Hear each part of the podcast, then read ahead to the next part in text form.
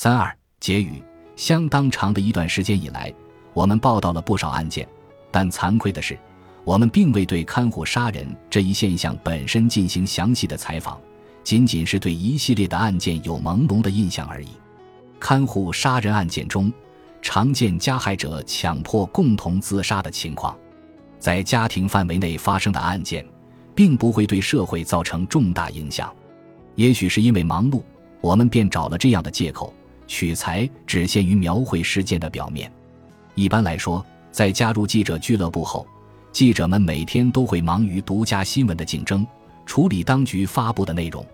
当然，能尽快将未公布于众的事实真相传达给读者和观众，独家新闻的意义正在于此。对记者而言，独家新闻的发掘与报道是工作中重要的一部分，直接关系着人脉的构建及采访能力的历练。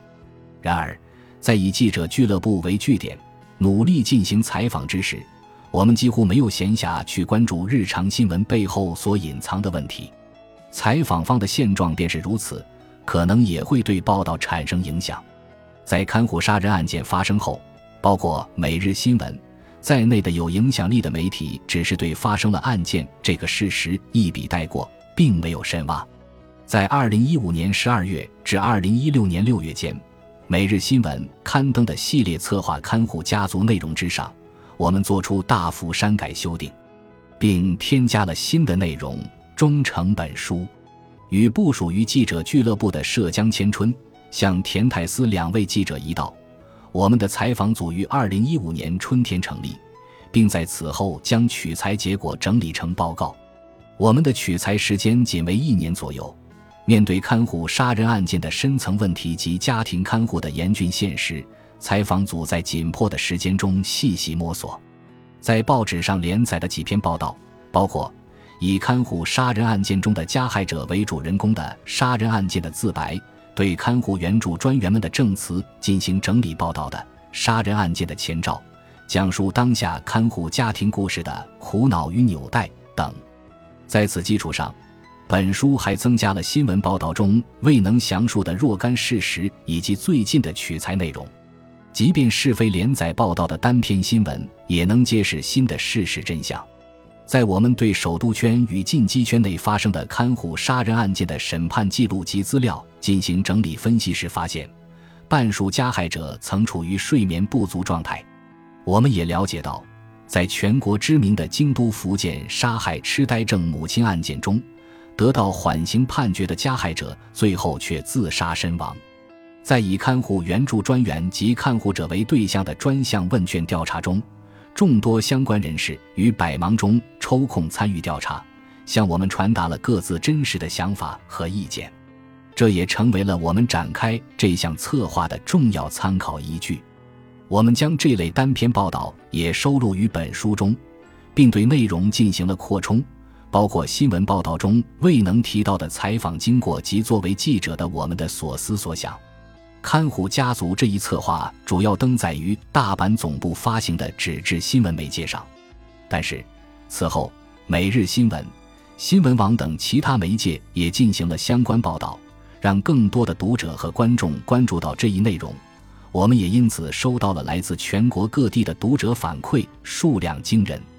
也许存在自夸成分。但我们发现，在看护家族进行连载之后，在电视及杂志中关于看护杀人案件的报道及专刊也渐渐增多了。在新的看护杀人案件发生后，媒体也会对其进行大幅报道，这在此前是未曾有过的。我们的策划报道主要着眼于家庭看护中发生的悲剧，以及对看护者提供援助的重要性。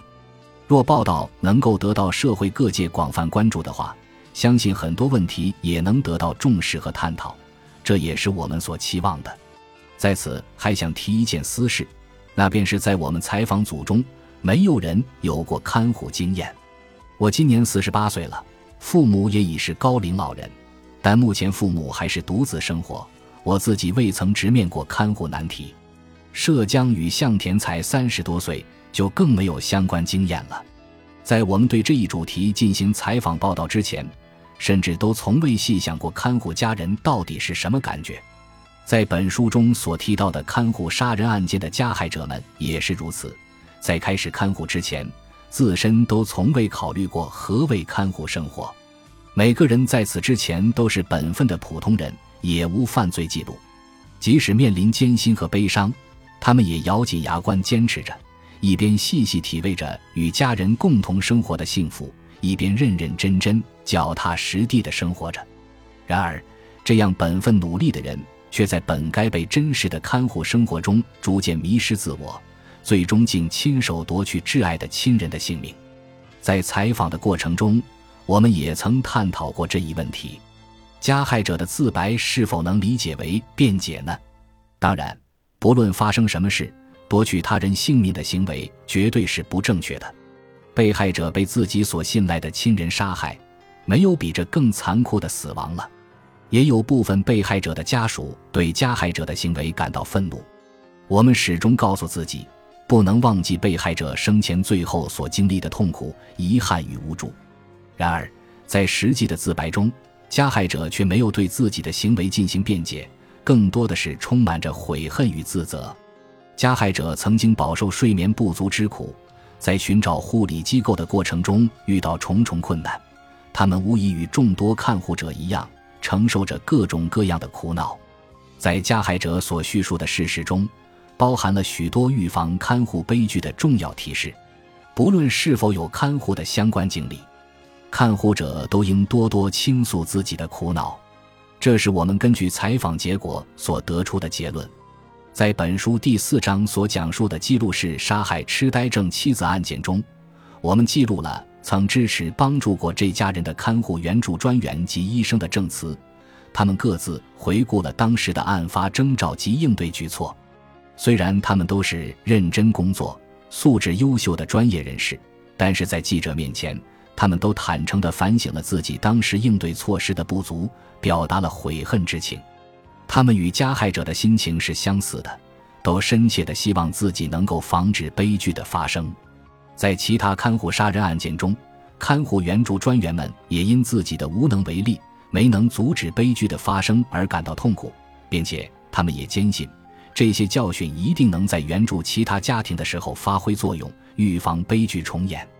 重读看护者及曾经的经历者的证词，我们的内心仍会为之深深震撼。在艰辛无望的看护生活中，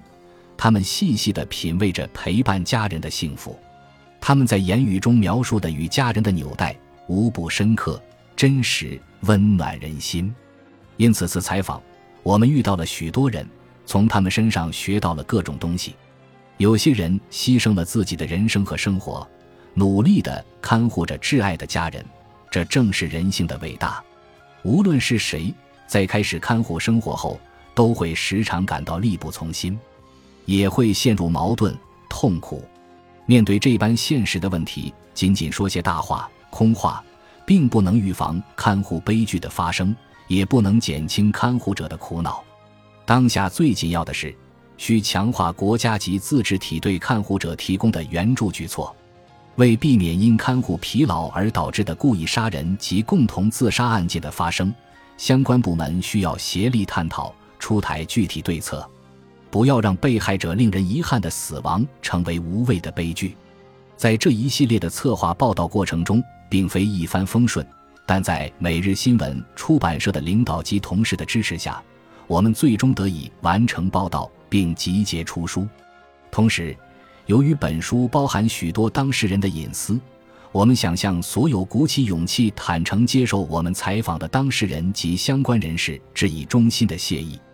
来自精神科医生。专科医生、从事社会福利及看护一线工作的人士、犯罪心理学家等专业人士的意见和建议，为我们的取材工作指明了方向。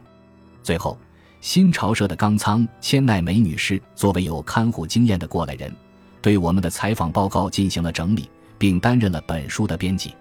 再一次向所有参与者致以衷心的感谢。二零一六年十月三十一日，前田。本集播放完毕，感谢您的收听，喜欢请订阅加关注，主页有更多精彩内容。